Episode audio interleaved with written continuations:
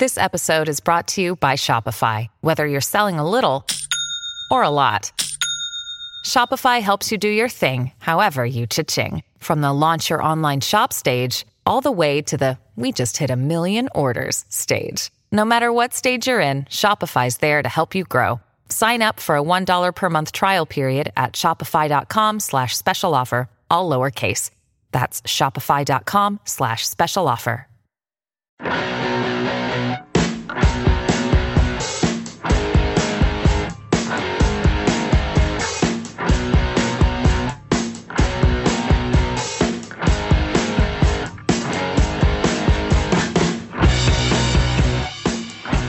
The Underdog Podcast from SB Nation and Underdog Dynasty.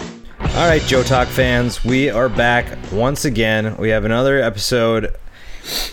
This time we're talking Cincinnati Bearcat football. Joining me today, we have Clayton Trutor from Down the Drive. Clayton, thanks for joining us, man. Oh, thanks for having me. It's a genuine pleasure.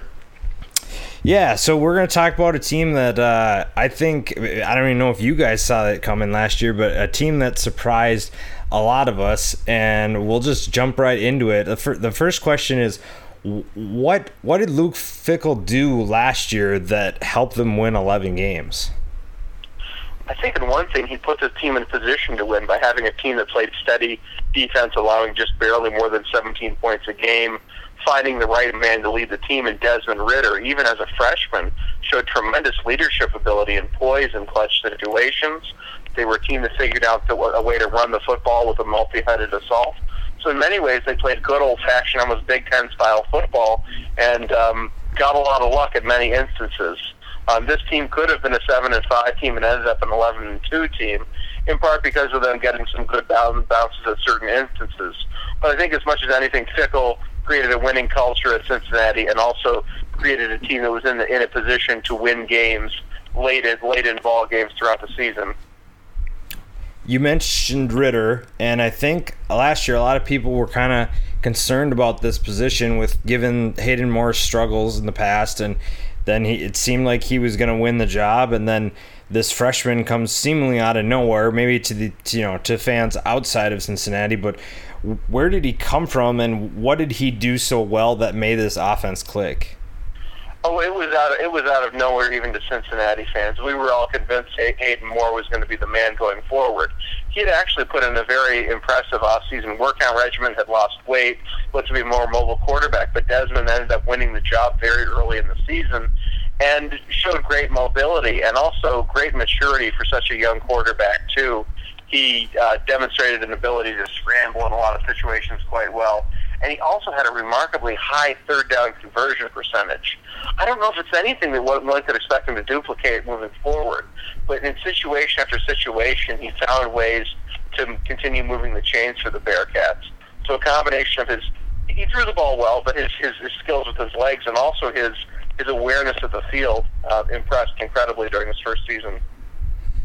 And I think another surprise joining him in the backfield was Michael Warren last year. Obviously, the year before we had Gerrid Doaks, who made waves of his own, and I think people were expecting him to do well. And I believe he got hurt early on, and Warren took over. So exactly yeah. right. And what what did Warren do that? Made him because obviously he had a special year. So what makes him so special? And then in addition to that, now that Doaks is back, how does his return affect Warren's production this year? Warren showed great dur- durability as much as anything. He's the kind of back who seemed to get stronger as the game went on, just battering on and on between the tackles. And having a back like that over time seemed to wear out a lot of the AAC defenses they faced. In addition, having Ridder who can who can produce on the ground as, uh, as well helped, as well as Tavion Thomas, who contributed nearly 500 yards as something of a scat back for Cincinnati. Um, adding Doaks to the mix gives Cincinnati arguably the best backfield in the AAC and a multi-headed monster they can use to assert control of the clock and assert control of the game throughout the season. And how so how do you mention those three how how do their games differ like do they have difference I know Warren's kind of a bruiser and Doak seems to be kind of that way too but are, how are they are they all similar or do they each bring something different Thomas is more, in some respects, a, a third down style back. He's a quick guy, more outside the tackles, catches the ball pretty well. Warren, and Warren and Doaks tend to be more straight ahead kind of guys. And one thing, Cincinnati also has a fairly strong returning offensive line with uh, three returning starters. You got a couple of seniors in Morgan James and uh, and Chris Ferguson who will uh, power the running game in particular for the Bearcats. So they they have a strong interior core with which they can use to uh, to to dominate the point of attack on the offensive side of the ball. You mentioned the O line is kind of talking about everything, but the receivers. So let's talk about them. So Kahlil Lewis is gone, and and it didn't seem like I don't know. Maybe it's just me, but it didn't seem like they had a a go to receiver in the sense I thought maybe a thousand yard receiver they didn't have. Is there anybody that can do that? And then who replaces Lewis's production? I, I think that's a great point. I think that's the big question mark on the offense. I don't know that there really is anybody who can replace Lewis in terms of just the consistent production he provided. Uh, Rashad Medaris and Thomas Geddis are both more, they're big play kind of guys and can certainly contribute that to the offense. But in terms of just being able to move the ball consistently up the field, I think they lack uh, what Kahlil Lewis uh, brought to the team last season. So that's probably my greatest offensive concern for the team. They may be able to generate some big plays, but will they be able to have the consistent production one needs uh, to to move the ball in a steady manner uh, throughout the season uh, through the year? Obviously, the you know Ridder and Warren were the surprises last year, and we we knew that that the offense would need to step up for I mean, I don't think anybody saw 11 wins coming like you said, but I think I certainly they, did. I, I pegged them as like a six, seven win team. Right, especially after the year they had last year.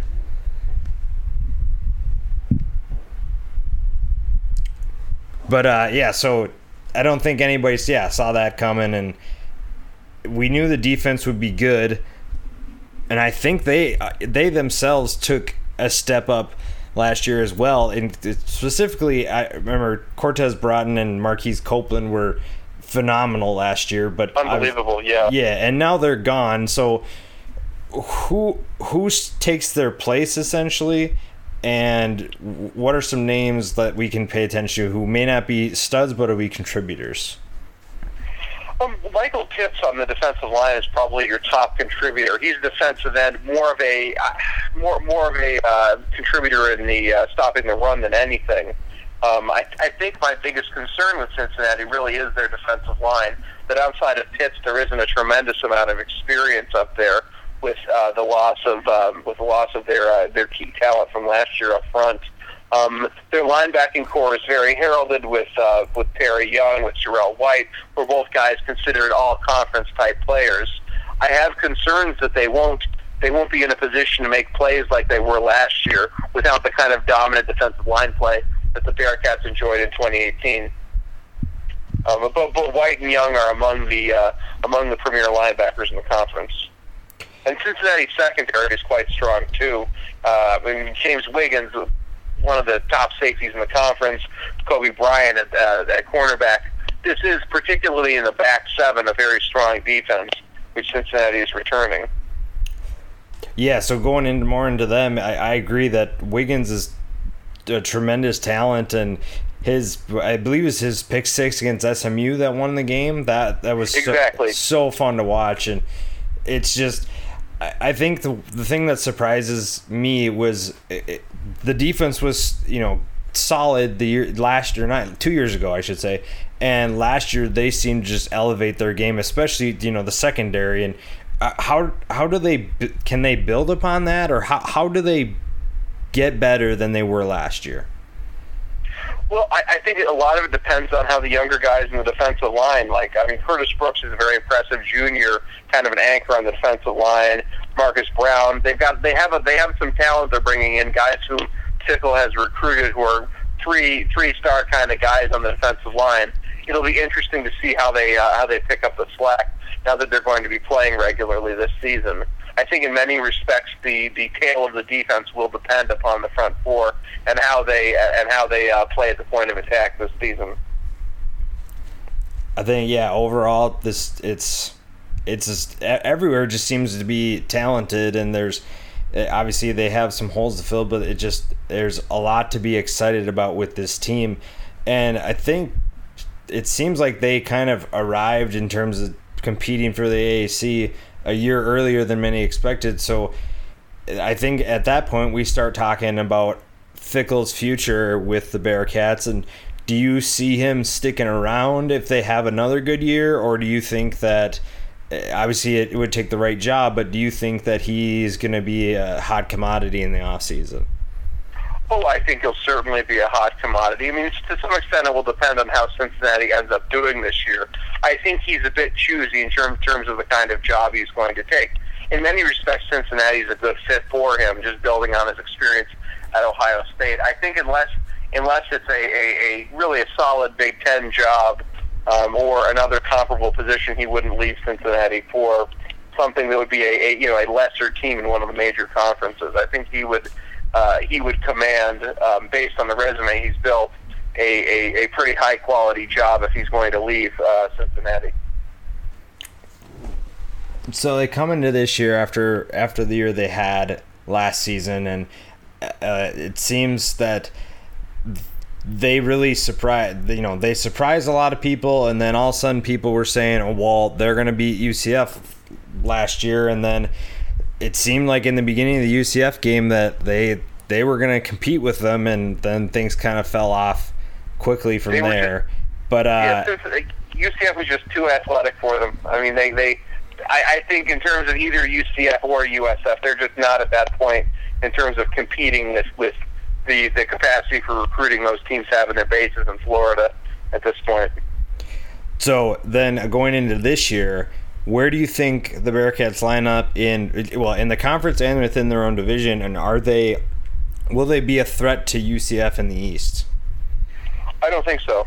Um, in many ways, I'm probably well. I'm probably I'm probably a little more pessimistic on the Bearcats than most. I mean, in part it's because their schedule just lines up so difficult difficultly from the early going. In September, they have you know, they start they have they have UCLA, who will certainly be looking for revenge will be a vastly improved team over the second half of that season of, of last season. Chip Kelly was able to build a solid running attack around Joshua Kelley out there at UCLA. I tell Cincinnati people, a lot of them I think are overly confident uh, about this game going into it. I'm very concerned about UCLA. Then traveling to Ohio State, they have a rivalry game with Miami, which they should win. But then heading to Marshall, who is, um, I mean, arguably the favorite in Conference USA. Those are I mean, it is a possibility they could walk out of September as a one and three team just from their tough non-conference slate. So I have a great deal of concern with that. And then the next two games are UCF and then at Houston. That is an incredibly tough slate for their first six games, and they could be in a position where they can't recover from that. So I'm kind of pegging Cincinnati as being like about a seven and five team this season. Um, and, and, and they may not be any worse of a club actually than they were last year but just the way the conference, the the, the, the schedule shakes out, um, it may not show up in the record. Yeah, it's crazy how you can have, and we see this all around college football, is that you can have a team that is talented. I mean, you we just talked about it. Every every position, it seems like there are guys that we are excited about, and this talent wise is is maybe a better team than last year. But yeah, it's crazy how the schedule just really dictates what momentum and how a team will do. Do you think that there's a chance that they don't make a bowl game?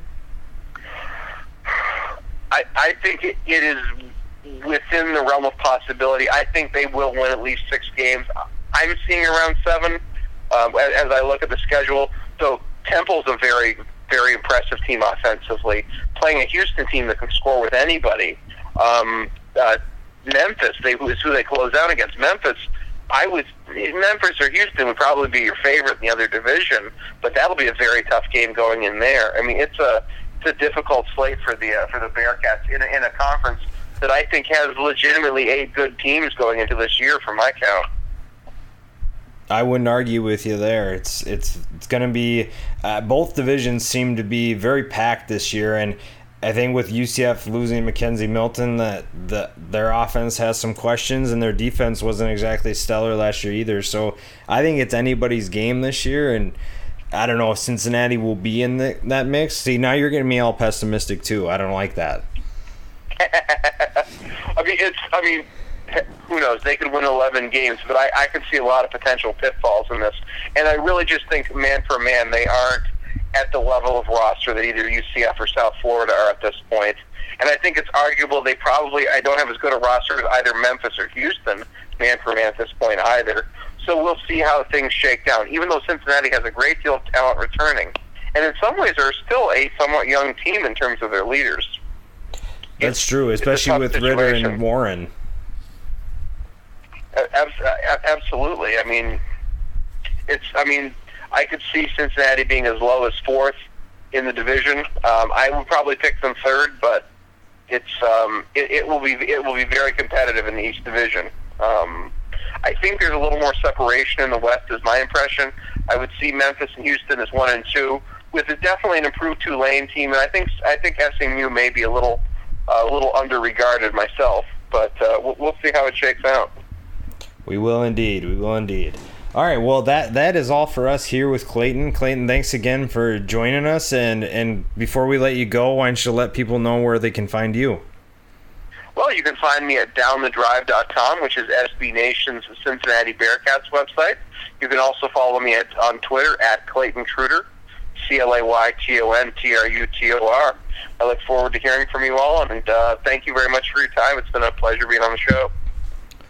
Clayton, thanks again, and uh, we'll stay in touch. All right, sounds good. See you later. All right, talk to you later. Hey, it's Kaley Cuoco for Priceline. Ready to go to your happy place for a happy price? Well, why didn't you say so? Just download the Priceline app right now and save up to 60% on hotels. So, whether it's Cousin Kevin's Kazoo concert in Kansas City, go Kevin, or Becky's Bachelorette Bash in Bermuda, you never have to miss a trip ever again. So, download the Priceline app today. Your savings are waiting Go to your happy place for a happy price. Go to your happy price, Priceline. And that was Clayton Trutor from Down the Drive. Thanks again, Clayton, for joining us. It's uh, it's going to be interesting to see what this Cincinnati team has to offer. Like Clayton mentioned, the the games against UCLA and Ohio State will be difficult to start the season.